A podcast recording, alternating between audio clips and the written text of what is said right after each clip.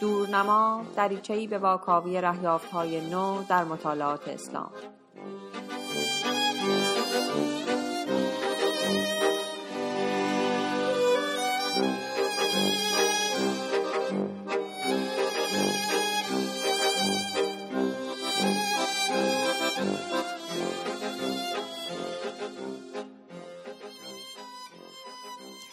سلام. اینجا به اضافه پادکست دورنماست و من فاطمه مسلح زاده هستم. خوش آمدید. به اضافه پادکست قسمت های جدیدیه که در فصل سوم به رادیو دورنما اضافه کردیم و شامل گفتگوهایی میشه با اساتید رشته های مختلف درباره نقد کتاب هایی که در رادیو دورنما مرورشون کردیم. اولین به اضافه پادکستمون اختصاص داره به کتاب زبان به مسابه معجزه نوشته نوید کرمانی. و من برای این گفتگو سراغ دکتر امیر مازیار عضو هیئت علمی دانشگاه هنر رفتم. دعوت می‌کنم بشنوید.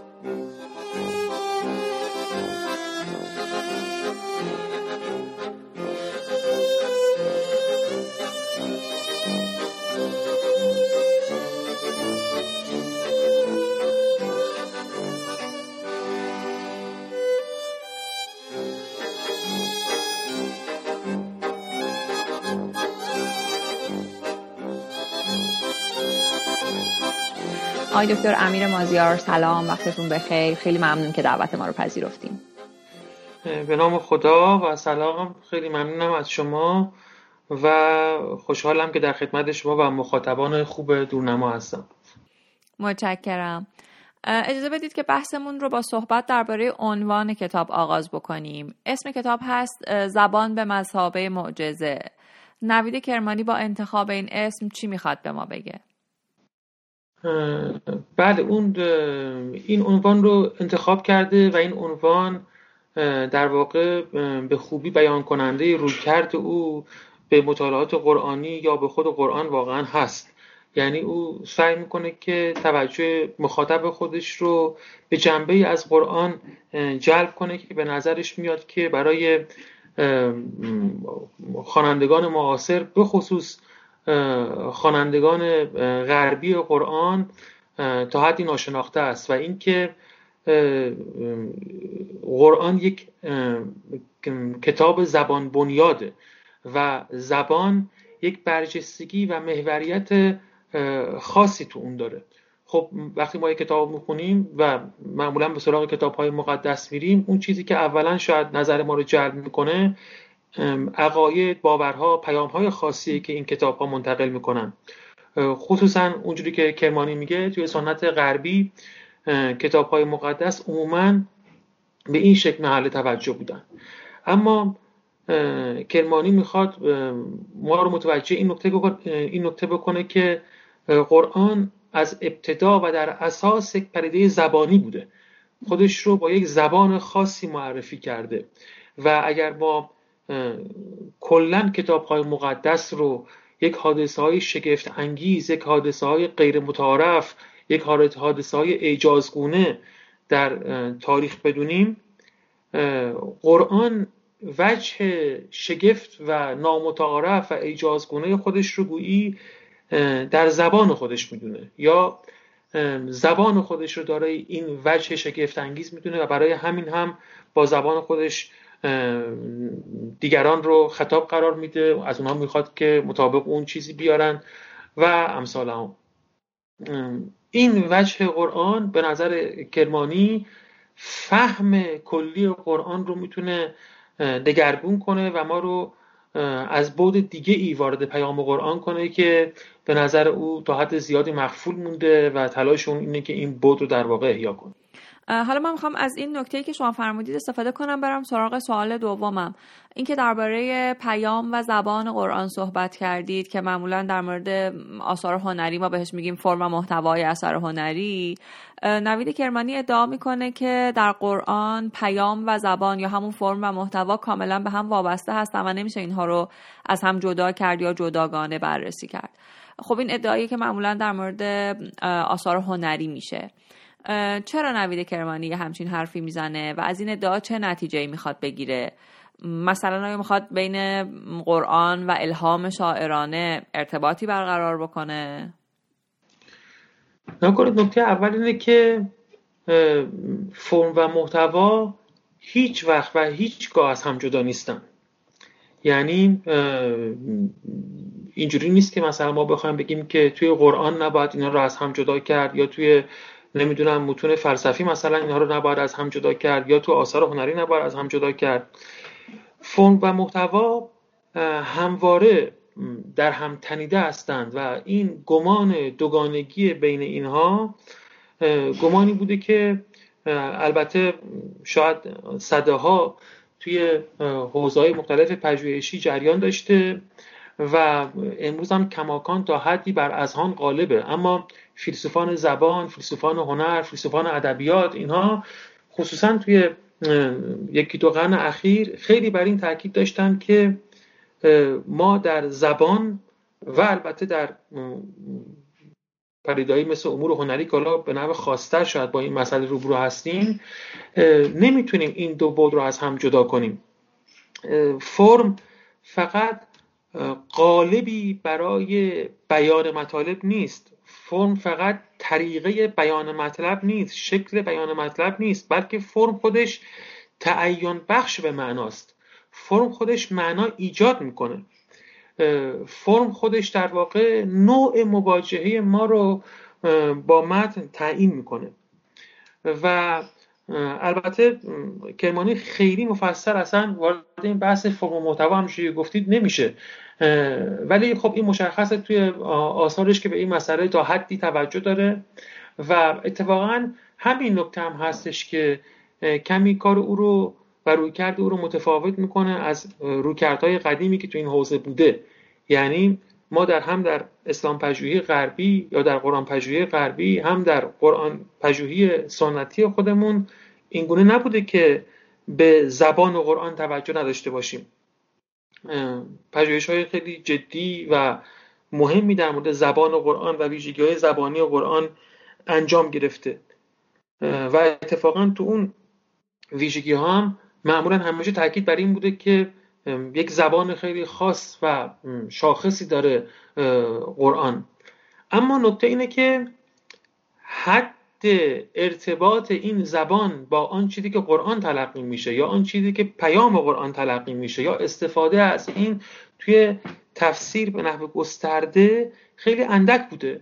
یعنی گاهی هم چنین چیزهایی رو مطابق اصول بلاغی توی قرآن توی قرآن پژوهی یا تو تفسیر قرآن بهش توجه می‌کردن. مثلا می‌گفتن که با این نوع بیان تقدم و تأخرها مشخص میشه تاکیدها مشخص میشه مثلا. یه کارهایی که معمولا توی بحث بلاغت و توی بحث زبان بهش توجه میشه. اما مشخصه که هم کرمانی تاکیدش فراتر از اینه هم این بحث خیلی فراتر از اینا میره. یعنی واقعا فرم می‌تونه تصور کلی ما را از متن از پیام متن و از شیوه مواجه و خانش متن تغییر بده. و کرمانی به این در واقع بود خیلی توجه داره و دلنگران این است که وقتی ما قرآن رو از این منظر نگاه نمی کنیم تبدیل به کتاب دیگه میشه و تفسیرها و قرائت از اون به وجود میاد. که مطابق با اون چی که مؤمنان به این کتاب در واقع از اون انتظار می‌برند یا با اون معنوسند نیست و این حتی می‌تونه به مشکلات خیلی جدی در فهم قرآن یا در درک اون چی که قرآن راستینه یا پیام قرآن در واقع منجر بشه که حالا می‌تونیم بعدا بیشتر در این مورد صحبت کنیم. در مورد این همبستگی فرم و محتوا در همه متون من احساس می‌کنم نوید کرمانی یه جایی تمایز قائل میشه بین متون علمی و اقلانیت محور حالا مثلا مثل مقاله ها و متون ادبی و میگه که یعنی در واقع تاکید می‌کنه که این خاصیت همبستگی فرم و محتوا بیشتر مال آثار هنری و متون ادبیه. شاید به نوعی او می‌خواد این سویه رو که قرآن یک وجه هنری داره بیشتر تقویت بکنه. برای اینکه می‌خواد مقابل روی کرده خیلی اقلانی و خشک به قرآن بیسته. روی کردی که حالا هم در دوره مدرن هست هم حتی بین سلفی ها در واقع زیاد دیده میشه. که به ظاهر قرآن اکتفا بکنیم و قرآن رو با یک برداشت صرفا اقلانی باهاش برخورد بکنیم. نکارتون که همه درست است اما میگم باید به چند تا مسئله توجه داشته باشیم. یکی اینکه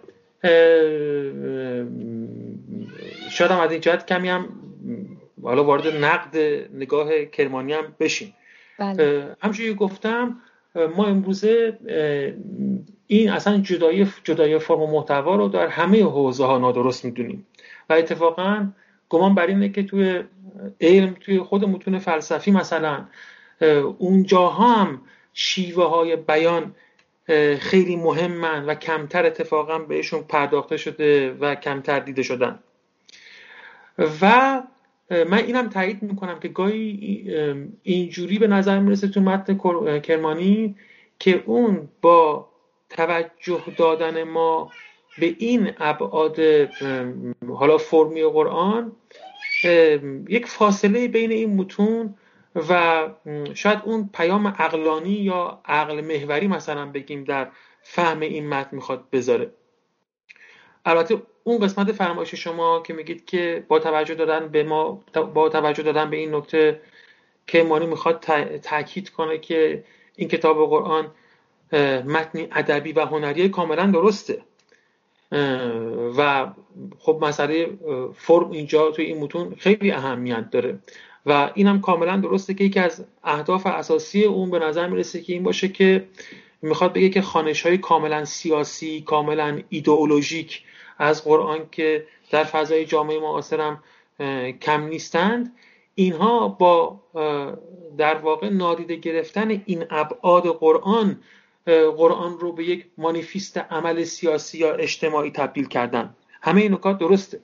اما می‌خوام بگم که اون شاید اونجوری بگیم که اون نگاه استتیکی یا هنری که توی کرمانی وجود داره گرچه مجمل بیان میشه هم اینجا هم توی کتاب مهمترش خدا زیباست مجمل بیان میشه. اما یک نگاه تقریبا کلاسیک هست به زیبایی شناسی به استتیک. اون به طور خاص به استتیک توجه می‌کنه و استتیک یک اصطلاحی که حالا ما تو فارسی رو زیبایی شناسی ترجمه می‌کنیم. اما ترجمه دقیق ترش در واقع امر حسانیه. یعنی اصلا منشأ این کلمه یعنی حسیات. منشأش یعنی احساس و حس و معمولا این رو به حسیات ترجمه می‌کنن و البته در دوران جدید این به قلمرو هنر و زیبایی کاملا ارتباط پیدا کرده. کرمانی توی کتاب خدا زیباست به این کلمه و واژه استتیک توجه می‌کنه و اتفاقا میگه من به اون اصل و منشأ این کلمه خیلی توجه دارم. یعنی همون بود حسانی بود حسانی که مثلا معنیش تو قرآن این میشه که قرآن باید چیزیه که باید شنیده بشه. چیزیه که باید تلاوت بشه. باید با یک آهنگ خاصی همراه باشه. به هر شکلی نمیشه خوند. یعنی ابعاد حسانی درک و مواجهه ما با این کتاب خیلی ابعاد خاصی هستند و وقتی ما اینا رو ازش می‌گیریم یا قرآن رو ترجمه می‌کنیم یا فقط به شکل یک پیام اعتقادی در میاریم خب طبیعتا همه این جنبه رو ازش گرفتیم و اینا دیده نمیشه. گرچه کرمانی تاکید داره که این ابعاد معنای خاصی رو به کتاب میبخشن و به متن میبخشن که دقیقا که همجور که شما میفرمایید به این صورتی که اون رو پهلو به پهلوی شعر می نشونن پهلو به پهلوی آثار هنری می نشونن اما می‌خوام بگم که شاید یه ضعفی توی دیدگاه کرمانی یا یه نقدی که میشه بهش داشت اینه که خود این نظریه استاتیکی که اون بهش ارجاع میده یک نظریه که میگم یه نظریه تقریبا کلاسیک استتیکه یعنی ما امروزه استتیک رو خیلی بیش از اون چه که کرمانی تو کتاباش اشاره می‌کنه مرتبط با حقیقت می‌دونیم. مرتبط با اقلانیت می‌دونیم. یعنی یک دوگانه بین استتیک و اقلانیت برقرار نمی کنیم استتیک رو یک قلمرویی برای گفتن چیزهایی می‌دونیم که شاید به زبانهای معمولتر قابل بیان نیست. یعنی اینجوری نیستش که یک طرف ما متون علمی و فلسفی داریم و اونا پیام های اقلانی رو منتقل می‌کنن و یک سمت متون ادبی و هنری و شاید دینی رو داریم و از جمله قرآن که اینها پیام های شاعرانه و هنری رو منتقل می‌کنن.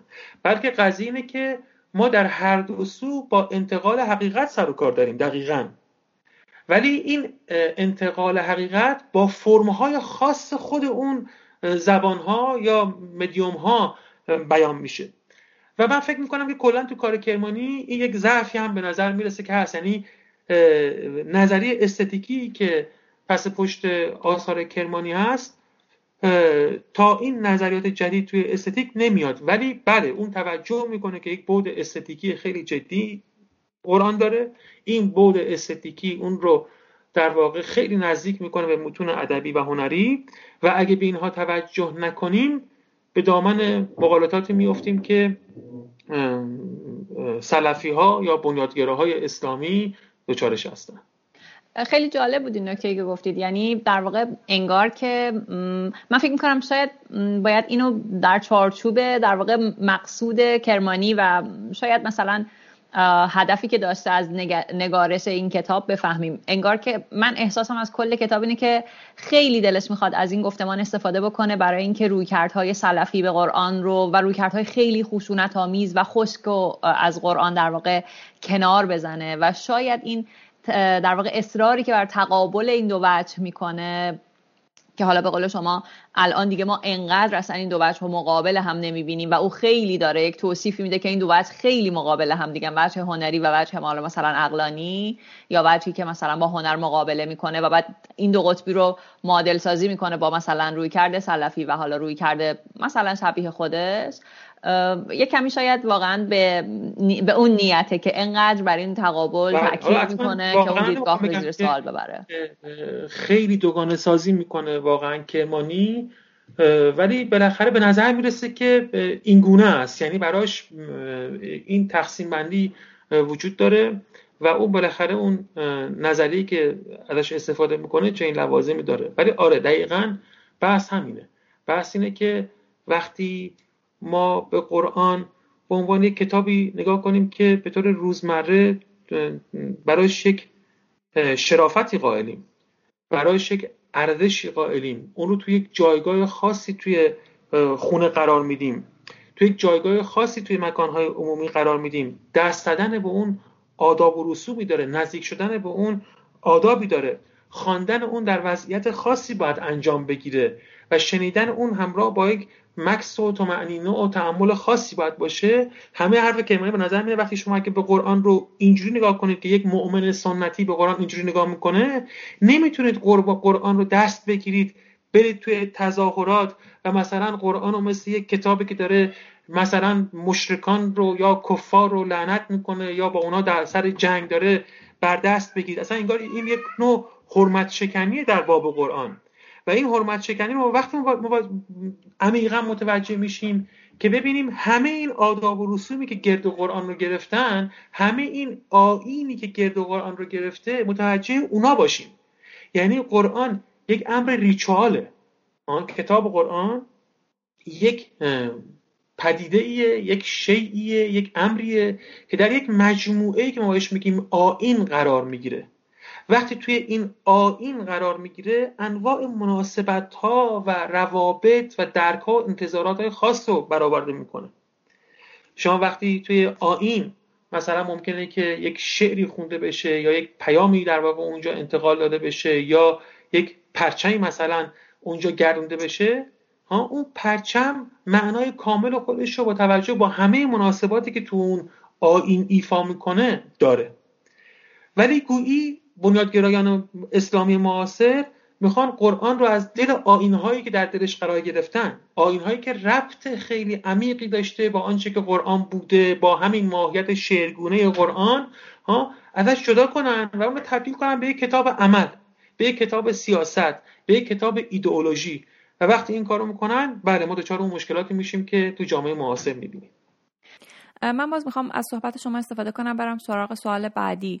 این مخالفت نوید کرمانی با سلفی ها و با این نابگرایی و اینکه برگردیم به گذشته و ببینیم که اسلام در واقع در ابتدای ظهورش چه شکلی بوده رو خب می‌بینیم توی کتاب.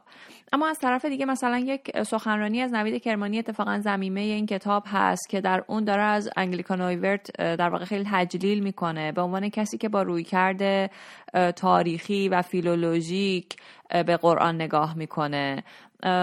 کسی که در واقع میگه که ما باید ببینیم که قرآن در چه پس زمینه ای نازل شده ارتباطش با عهدین رو بررسی بکنیم تا اون وقت بتونیم بفهمیم قرآن واقعا چی داره به ما میگه.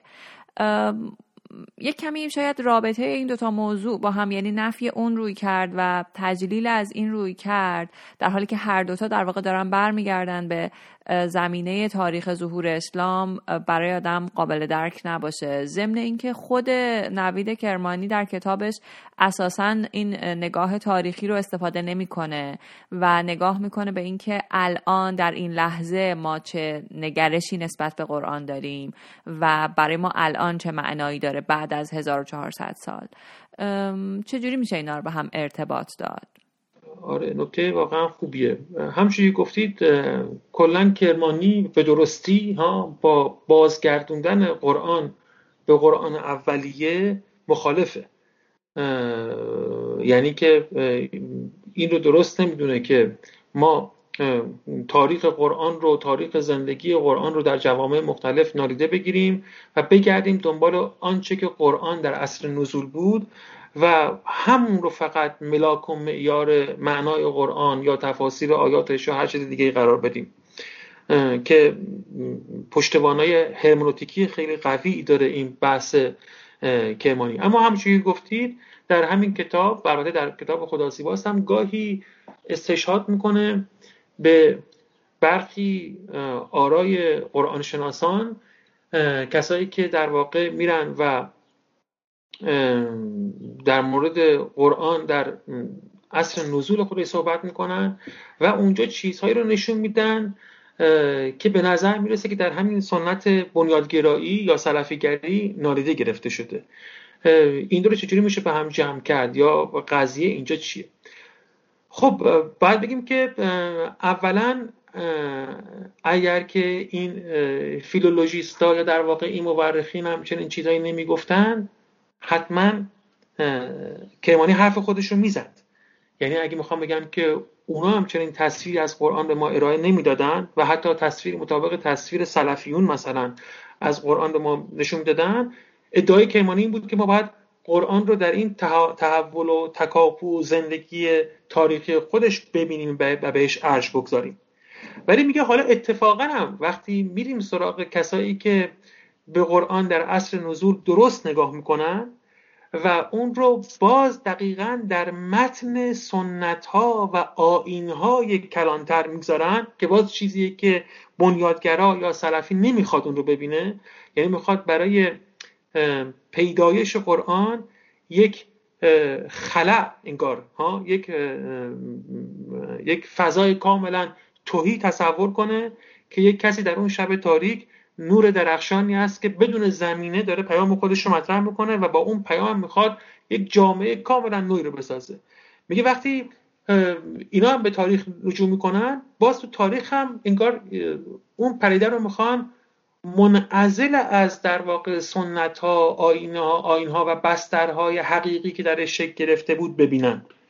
ولی وقتی مثلا به کسی مثل نویورد نگاه می‌کنیم که سعی می‌کنه بین متن قرآن و سنت های دینی ارتباط برقرار کنه اون می‌تونه این روابط پیچیده متن قرآن رو با اون سنت ها ببینه این وجه آینی قرآن رو ببینه زبان خاص قرآن رو درک کنه نحوه تلاوت شدن قرآن و اهمیتش رو برای درک این پیام ببینه چون باز در واقع به صورت ناب مس خونسا خالی از زمینه به قرآن نگاه نمی‌کنه.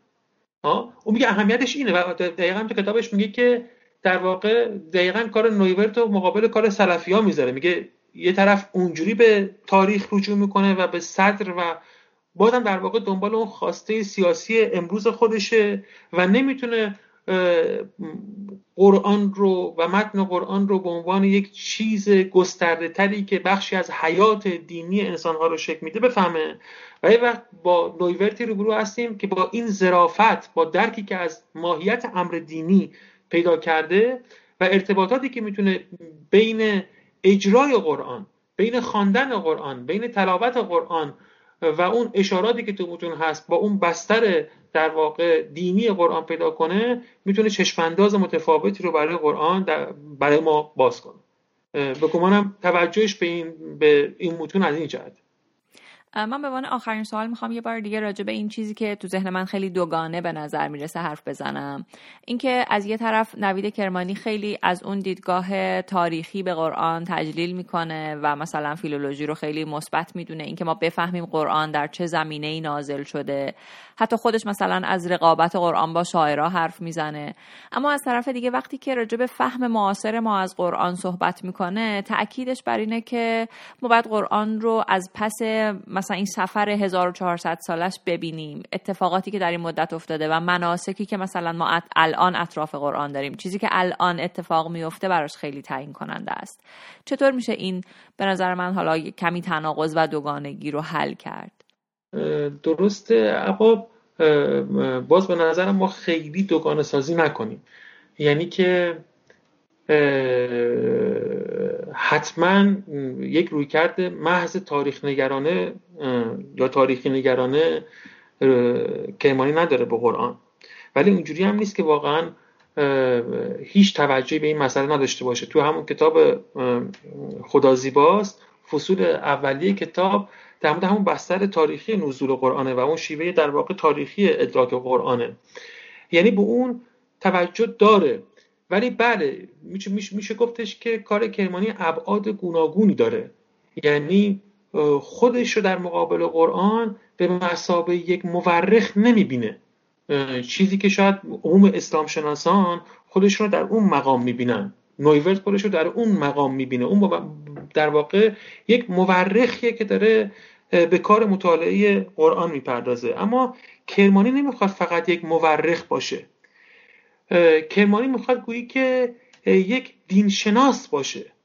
می‌خواد یکم نگاه نظری فلسفی و فرهنگ مدارتری به قرآن داره. برای همین هم شما تو همه کتاب قرآنی هم تو این کتابش هم تو این کتاب می‌بینید که چه پیوندهای زیادی برقرار میشه به توی کتابش با مثلا جویس با نظار قبانی با مجموعه بزرگی از نویسندگان و ادیبانی که عموما ما هیچ وقت سر کرده اینا رو تو کتابای تفسیر و قرآن شناسی و های تاریخی نمی‌بینیم. خب اینا اصلا به این خاطره که معلومه که کرمانی داره کار تاریخی نمی‌کنه. حالا اگه در واقع ایجاد اشکال نکنه یا سوء تفاهم ایجاد نکنه می‌خوام بگم تا حدی کرمانی یک کار الهیاتی در مورد قرآن انجام میده. یک کار کلامی در مورد قرآن انجام میده. و چیزی شبیه بخشی از اون چیزی که مثلا نواندیشان دینی در پی اون هستن.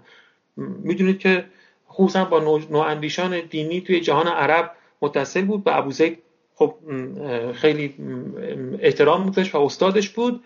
با اگه کتاب هم بخونید پر از ارجاعات و آثار نواندیشان دینی یعنی با اونها بله. در واقع به اونها توجه داره.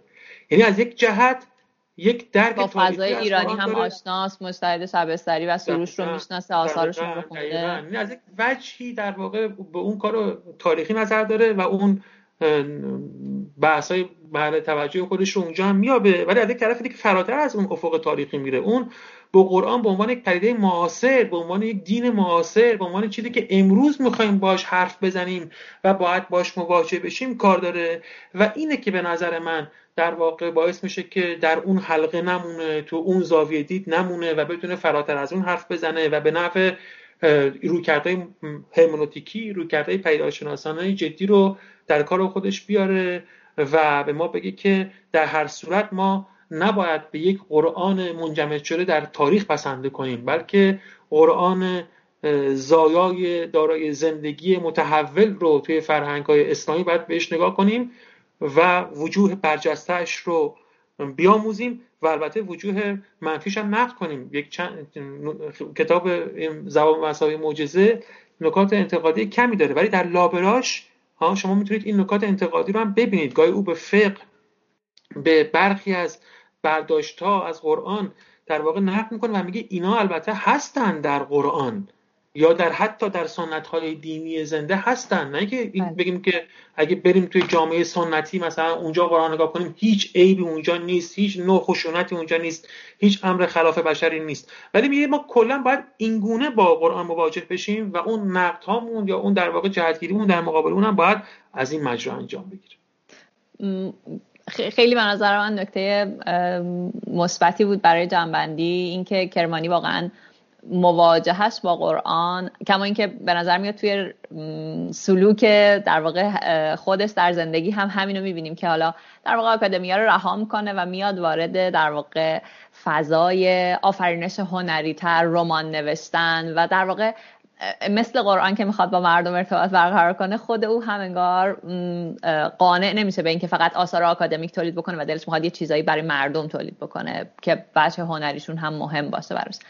خیلی ممنونم. برای من خیلی گفتگوی دلنشینی بود و نکاتی که فرمودید خیلی جالب و روشن کننده بود درباره کتاب نوید کرمانی. امیدوارم که برای مخاطبان اون هم همینقدر جذاب بوده باشه. سلامت باشی. منم از لطف و محبت شما و پرسش های خوبی که مطرح کردید ممنونم. سلامت باشیم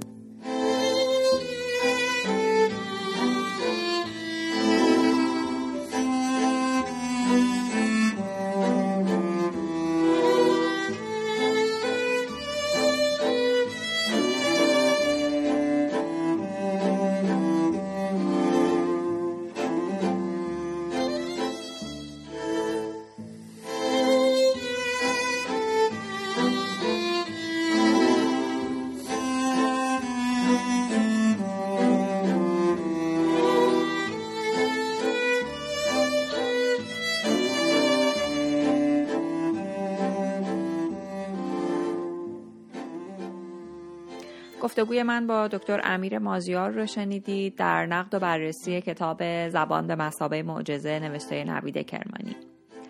همونطور که اول این قسمت هم گفتم این به اضافه پادکست دورنما بود که شنیدید.